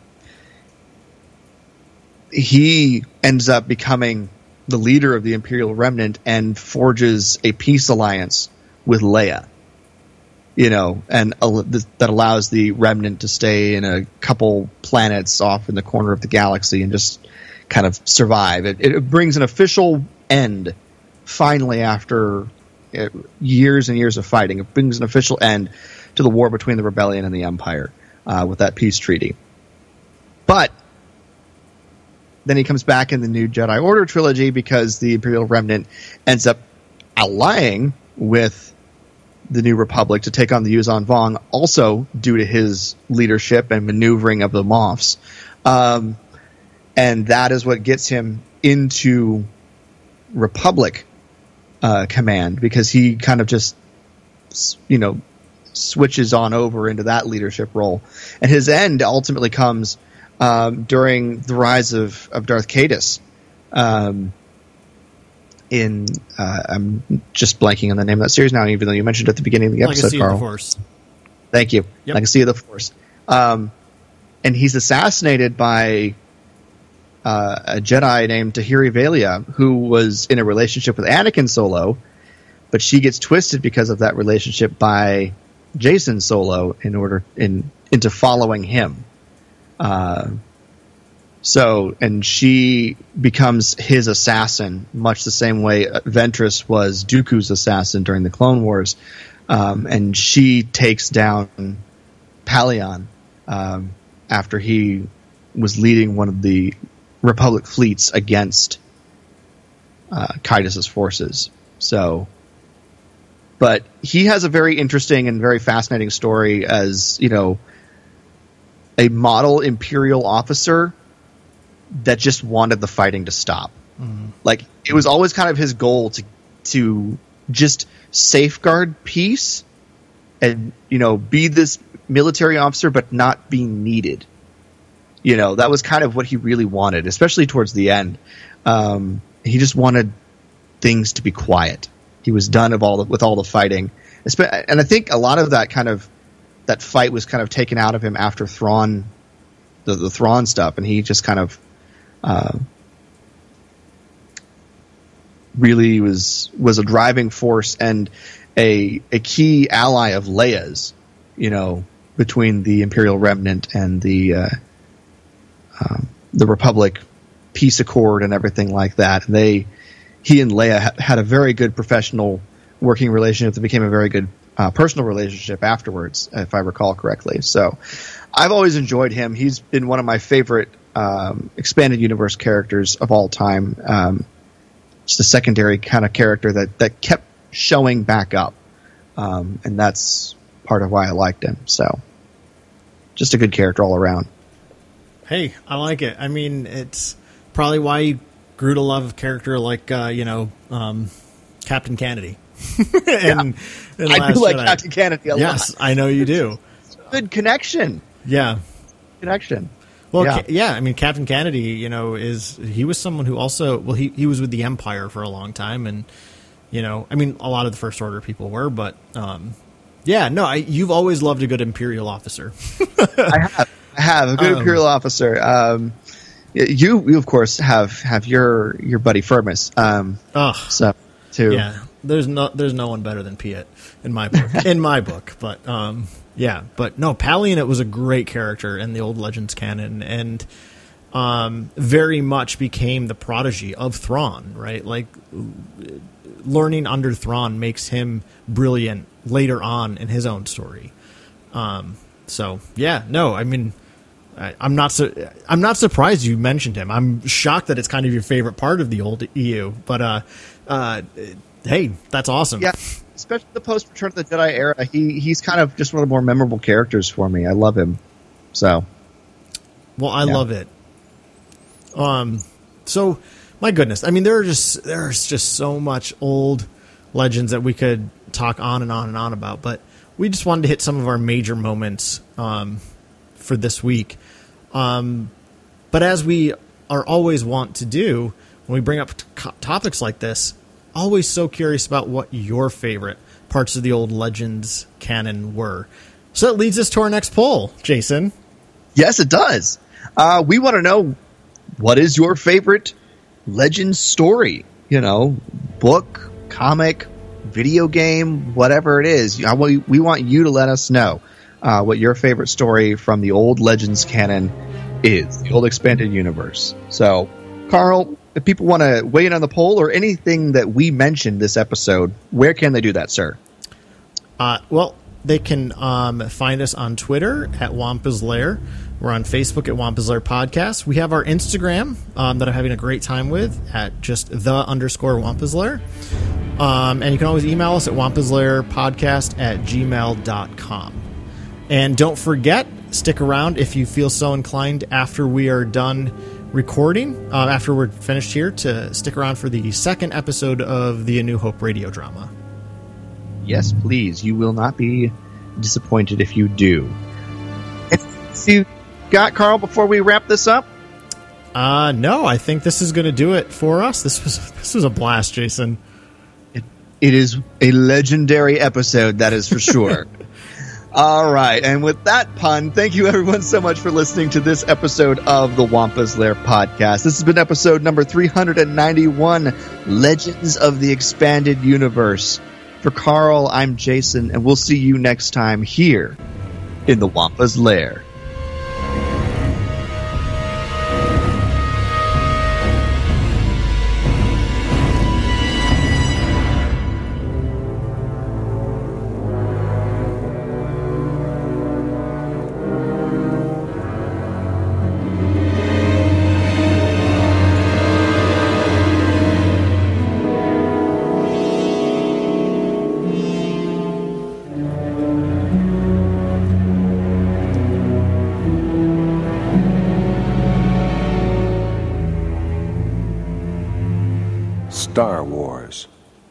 Episode 2 Points of Origin.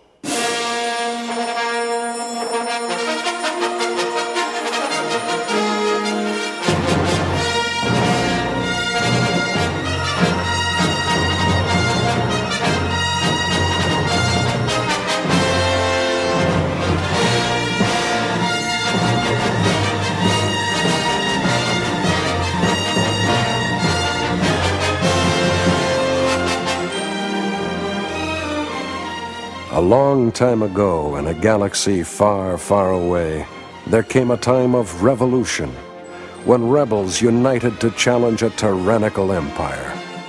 The rebellion had its origins on many worlds, at many levels of society.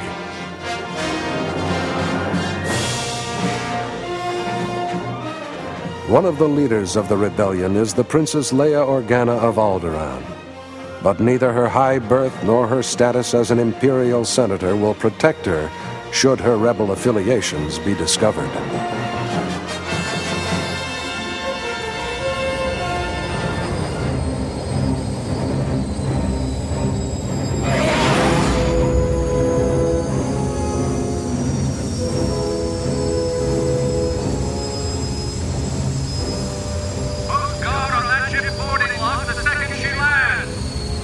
Have our heavy weapons trained on that ship, Commander? We do, Lord Tion. But the ship appears to be just what she claims a consular ship on a diplomatic mission. I have no doubt that she is. Princess Leia of Alderaan is a veritable angel of mercy. Still, we mustn't become lax. Commander, the Princess Leia Organa demands to speak to the task force leader. I'll take it here.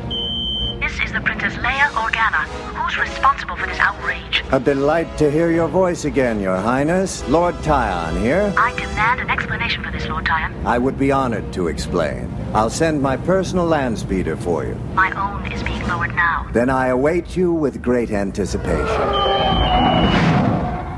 Lord Tion, she has no grounds for objection. Our mission on Ralltiir has been sanctioned by the Emperor himself. Oh, I'm not worried about legalities. I shall now have the privilege of placating a most attractive and influential young woman. Commander, we've got the last of the population centers under control. Search and interrogation procedures have begun. Good. Ask him about Vader. Do you have a location for Lord Vader? He left this central interrogation camp a short while ago for your location. Very good. And the surveillance system? The main surveillance system will be operational shortly, sir. When it's functioning, maintain total audio monitoring of the spaceport. Ah, you're right on schedule, Lord Tion. The planet's almost entirely under our control. And here she comes, the shining jewel in the organic crown. She's bringing her own bodyguards. Greetings, Your Highness. Lord Tion, I demand to know Your the meaning Highness, of this. may I say that while I regret that circumstances require this inconvenience, I'm delighted to see you again. My ship was intercepted on her approach and forced to land under escort. The Tantive 4 is a consular ship on a diplomatic mission. You have no right to Perhaps your captain here, Captain, uh... Captain Antilles, Lord Tion. Antilles, yes. Perhaps he'll be good enough to explain what cooperation the Empire may command when emergency powers are invoked. Do this. Emergency powers? For what reason? When peace and stability are threatened, it's the Emperor's duty to intervene, to ensure his subjects' security and well-being. Well-being. They're the ones you're arresting. Your Highness, in view of the uncertain situation here, I think we should depart Ralltiir as soon as possible. A sensible attitude, Antilles. It speaks well of your loyalty. How long will this state of emergency exist? Until certain troublemakers have been sifted from the general populace. Now, just what was your purpose in coming here, Your Highness? A humanitarian gesture, Lord Tion. I'm afraid you'll have to be more precise. I ask in my official capacity now. The Tantive 4 was to deliver medical supplies and spare parts to the High Council of Ralltiir. Pity to say, the High Council no longer exists, either as individuals or as a political entity. Your misguided charity would have been spent on traitors. Surely you don't think that the entire population Enough of them were sympathetic to the Rebel Alliance to require a purification here. The Empire will exert close guidance over them for their own safety. with a Starfleet blockade? With impressment gangs and interrogation centers? I recommend great care in choosing your words, Princess. I have a high regard for your family, and if I may say so, for you yourself. But there are certain things which even an Organa may not say with impunity. Her Highness was expressing understandable distress at the situation, of course. Of course. You'll pardon my candor, I'm sure, Your Highness. Perhaps I was too severe. It was nothing. You're too kind. You know, seeing your lovely face puts it in my mind to take your father up on his long-standing offer and spend some time on Alderaan. Lord Tion, this would hardly be the time for... Any time's the time to visit Alderaan. How can one not enjoy a planet where peace and beauty are common preoccupations, and art and learning the popular pastimes? We also follow current events, Lord Tion. After this, you may not be so welcome as you... Now, now, Princess Leia. I'm a soldier and statesman in the service of the Emperor. A man of the galaxy like your father understands that. Besides, my visit would give us a chance to become better acquainted, you and I. Since we can't deliver our release supplies, I intend to raise ship immediately, Lord Tion. And deprive me of your company so soon? I see no reason to remain. Well, I should search your ship. Procedure recommends it. Unless, of course, the princess would care to dine with me this evening? I suppose that could be Yes? arranged. There's an ambush on the Spacefield's southern perimeter. The firefight's still in progress, sir. Have the area contained. Deploy troops immediately. I want the area contained. Sir, Commander, send in one of our reserve companies. I want prisoners, and have Lord Vader meet us there. Yes, Lord Tion. Princess Leia, you'll have to return to your ship for safety's sake. A foolish rebel gesture, doomed to failure, of course. We've got the entire city well under control. I'll leave an escort here for you. I've my own, thank you. Very well. Your Highness, Captain Antilles. Commander, the southern perimeter. Quickly. Sir, Suppose we have little choice but to go back to the Tantive, Antilles. What if Lord Tion searches her cargo? He'll only find medical supplies and technical equipment. Combat type medipacks, three surgical field stations, spare parts and power units suitable for military equipment? Your Highness! What was that? Your uh, Antilles over there. That man by the land speeder. He's wounded. Come on. Perhaps we can be of some help after all. Here. Your Highness, I must speak to you. He's Been shot. Are you all right? Let's sit him up. Oh, oh. We have to summon a medic from the Tantive. No, no time. That attack, a diversion, so I could get through to you. Why? Information. I, I absorbed it under hypnotic imprint. Stored in his brain. What information? We, we can't. We can't talk out here. They're setting up a surveillance system in the administration center. They'll monitor any conversation that's not shielded. I'll call the ship. Tantive 4, this is the captain. Train sensors on the city's administration center and tell me whether their surveillance system is operating. negative, sir. Inform me if there's any change. Sir, We gotta get this man aboard the ship. Wait. Look. More stormtroopers. Quickly. Hide him in the speeder. Your Highness, this puts you in too great a danger. No greater than yours. There! You lie still in there, and not a sound for all our lives. Antilles, look. In that first speeder. The black mask and cloak. Darth Vader.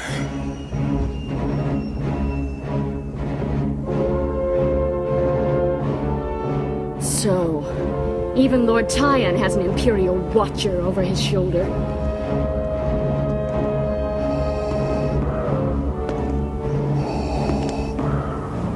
Welcome, Princess Leia to Ralltiir. Lord Vader? Once again, you appear where rebel activity is rampant. You should be more prudent. You might come to harm someday. If you're looking for Lord Tion, he's out on the space field's southern perimeter. I believe he's awaiting your arrival. It occurred to me to wonder why those traitors would throw their lives away on a useless gesture, Perhaps they hope to steal a ship. or to divert us. You'll excuse us, Lord Vader, but it's my duty to get the princess back to the safety of the Tantive 4. Stand where you are, Captain. You've entered a security zone. Your ship and cargo, your vehicle, and your own persons, even yours, Your Highness, are subject to search here and now. Ours is a diplomatic mission of mercy. An imperial decree of special emergency outweighs that. You're under our jurisdiction. Lord Vader, the Imperial Senate won't take this lightly. And any decision to search our ship rests with Lord Tion. He's in charge here. And so he is. Yes, we'll make this completely legal, and then see just what it is you're concealing. I wouldn't try to raise ship. Starfleet has orders to fire without warning. Driver, to the southern perimeter. You better get back to the Tantive at once, Your Highness. We must get this man to a medic, and the shipping records have to be altered. Why? To make it appear that you know nothing of the ship's cargo, or of our friend here for that matter. I won't let you take the blame for this, Antilles. We must find a way of preventing Tion from searching the ship. Please, we can't discuss it out here. Any moment now, that surveillance system will be in operation. That's operation. it. What? The surveillance system. Don't you see? Tion is certain to use it to eavesdrop on us. Find out how soon it'll be working. Tantive, this is the captain. How close to operational is that surveillance system in the admin center? They're in pre-activation now, sir. A few more moments. Notify me when they're preparing to activate. Yes, sir. You're certain they'll be able to monitor our conversation? Anything we say out here in the field will be subject to monitoring when the system's activated, yes. Then I shall set a little trap for Lord Tion. I'll take advantage of that bloated ego of his. Take your cues from me, Antilles. Captain, the system's energizing in five seconds. Four, three, two, one, mark. I think I shall let Lord Tion search the Tantive Antilles. It'll serve him right.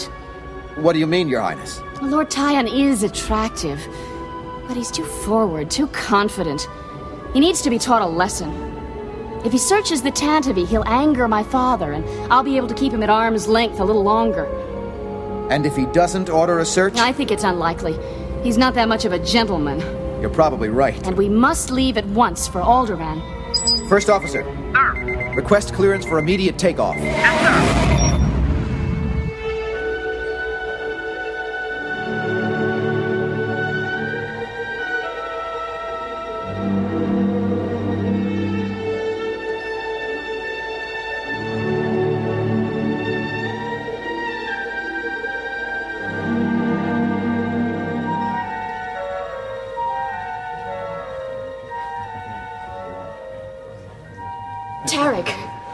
Highness, good to have you back. Tarek, I know I'm not exactly dressed for the throne Your room. father left strict instructions to have you shown in the moment you arrived. Not a very good sign, is it? No, Your Highness.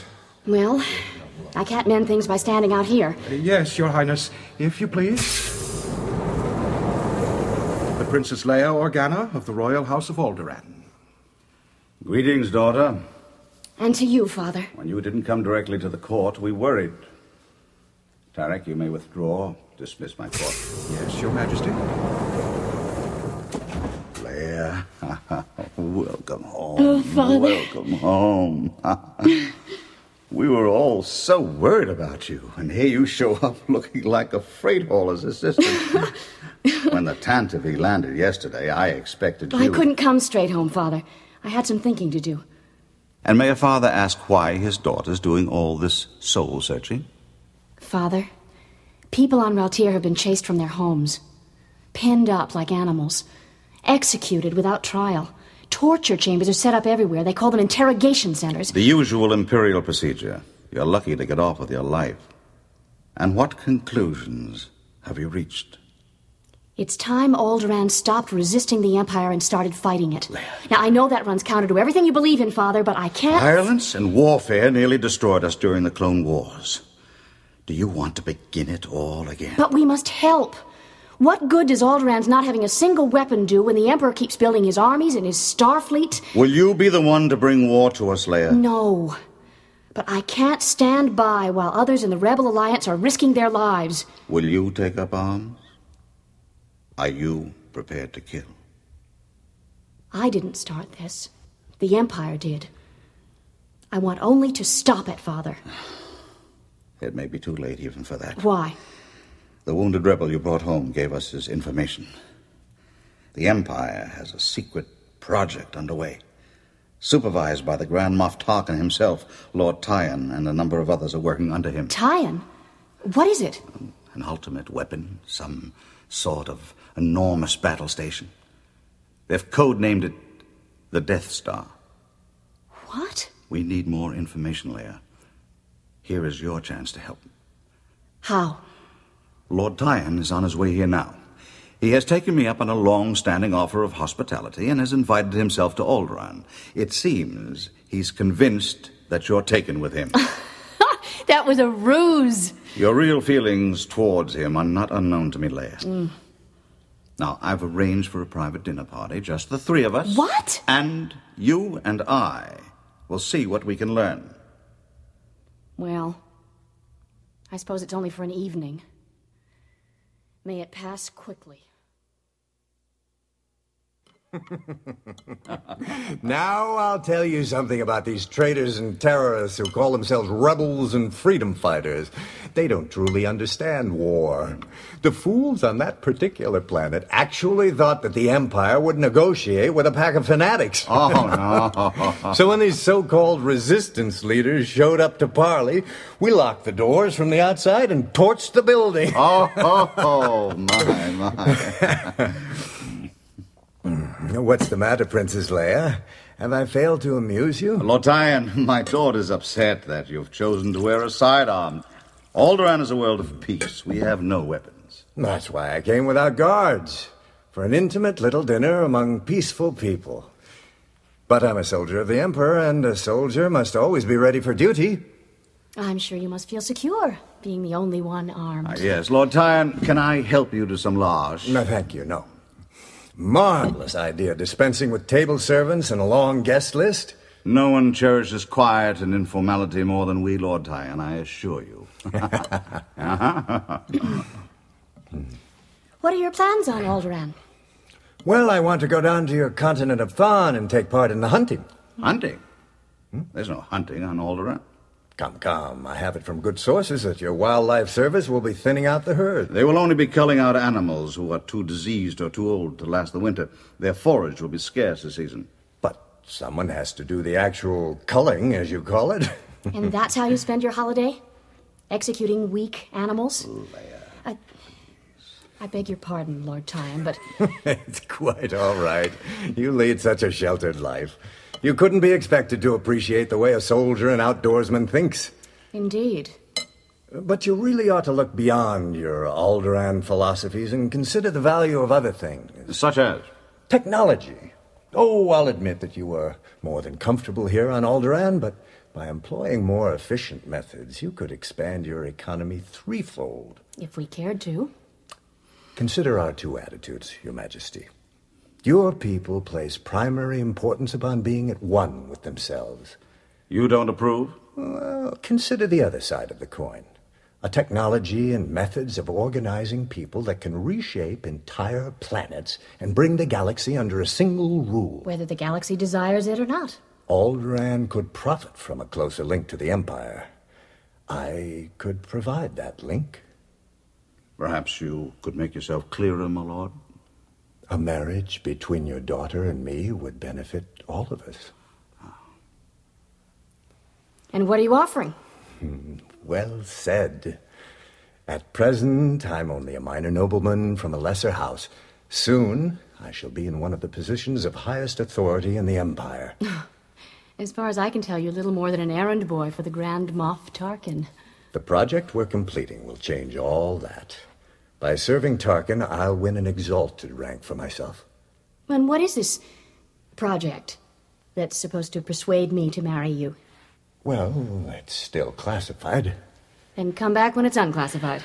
Oh, do you think I'm afraid to break a rule now and then? Project, as I said, is nearly complete, and the next convoy from Governor Tarkin's headquarters will transfer the plans to the Imperial vaults. then amaze us with your confidences. We're waiting. The Empire has built a battle station. Surely there's nothing new about a space fortress? I don't mean a mere orbital gun platform, Your Majesty. This is a machine of war such as the universe has never known. It's colossal, the size of a Class 4 moon, and it possesses firepower unequaled in the history of warfare. And this. This flying pillbox is going to make you a member of the Imperial elite? More than a pillbox, Princess. It boasts a prime weapon capable of destroying entire planets. Entire planets? Mm-hmm. Henceforth, the Emperor will single out a source of trouble, and Lord Tarkin and those of us who serve him will simply snuff that trouble out of existence. But. But this is unthinkable. It's progress. A new order is emerging, and I intend to be among those who lead it. Your daughter can share it with me, and Alderaan can prosper from it. Blood and death. Leia, I From an empire that will rule unchallenged because of that battle station. A galaxy of slaves. Is that what you think I want? Leia, calm yourself. I'm offering you a place in the empire, Leia. And yes, a galaxy at your feet. An empire of oppression? Under a Death Star that will destroy. Star? How did you know that? The subject was marriage, Lord Tion. I find your proposal. How did you know that code name? I didn't mention it. I used no code name. I... You did. I heard you. Death Star. Only someone with rebel contacts could have learned it. A mere verbal image, Lord Tion. My, my that was no very- accidental turn of phrase. Lord Tion. Your Majesty, I'm summoning the Imperial authorities. I'm going to have you and your daughter questioned. I'll trouble you to remember that you're a guest under this roof. Remain where you are. We'll soon see how much the Organas know about the Rebel Alliance. Stand aside, Princess. You're only making matters worse for your father and yourself. No. Leia. We can't let him do this, Father. I will ask you one more. Let me go. Traitor! No! Stop, Leia! No! Let me go! I warn you! His blaster! Me! Release me!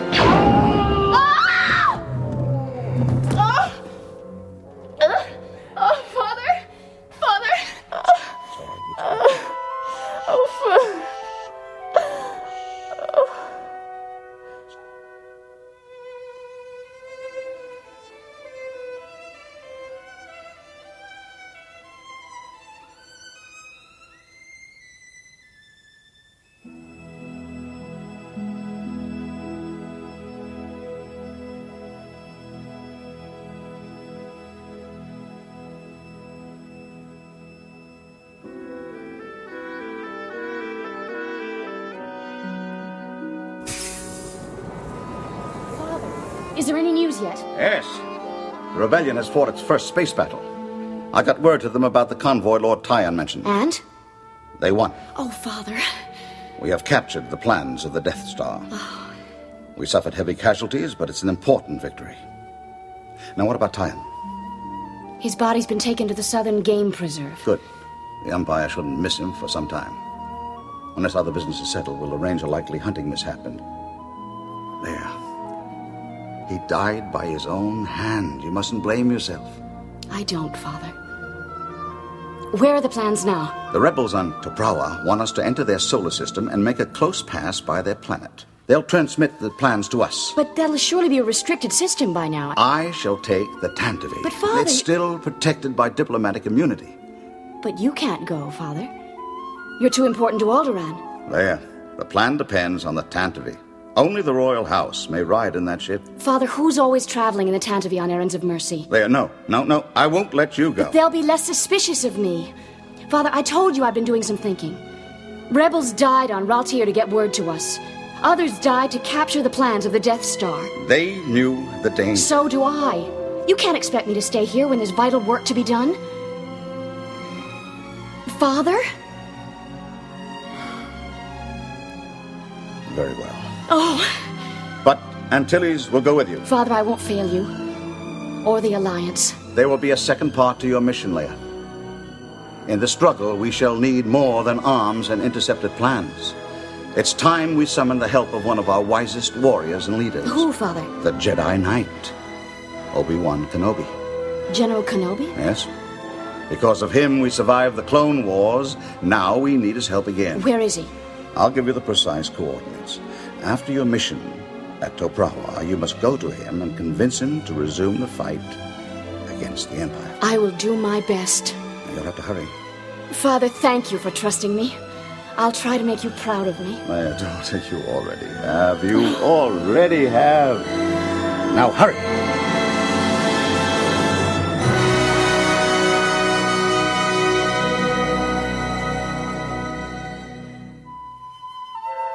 The Princess Leia Organa is bound for Toprawa to intercept the plans of the Death Star, and then for Tatooine.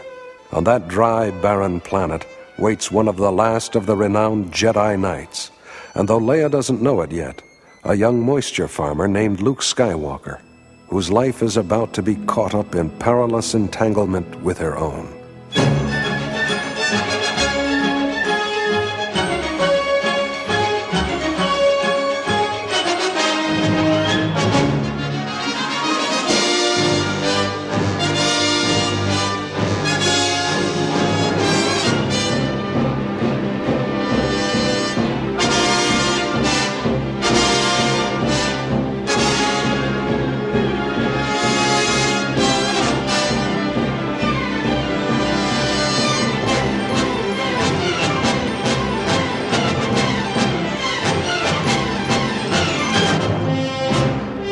Star Wars, Episode 2 by Brian Daley, based on characters and situations created by George Lucas.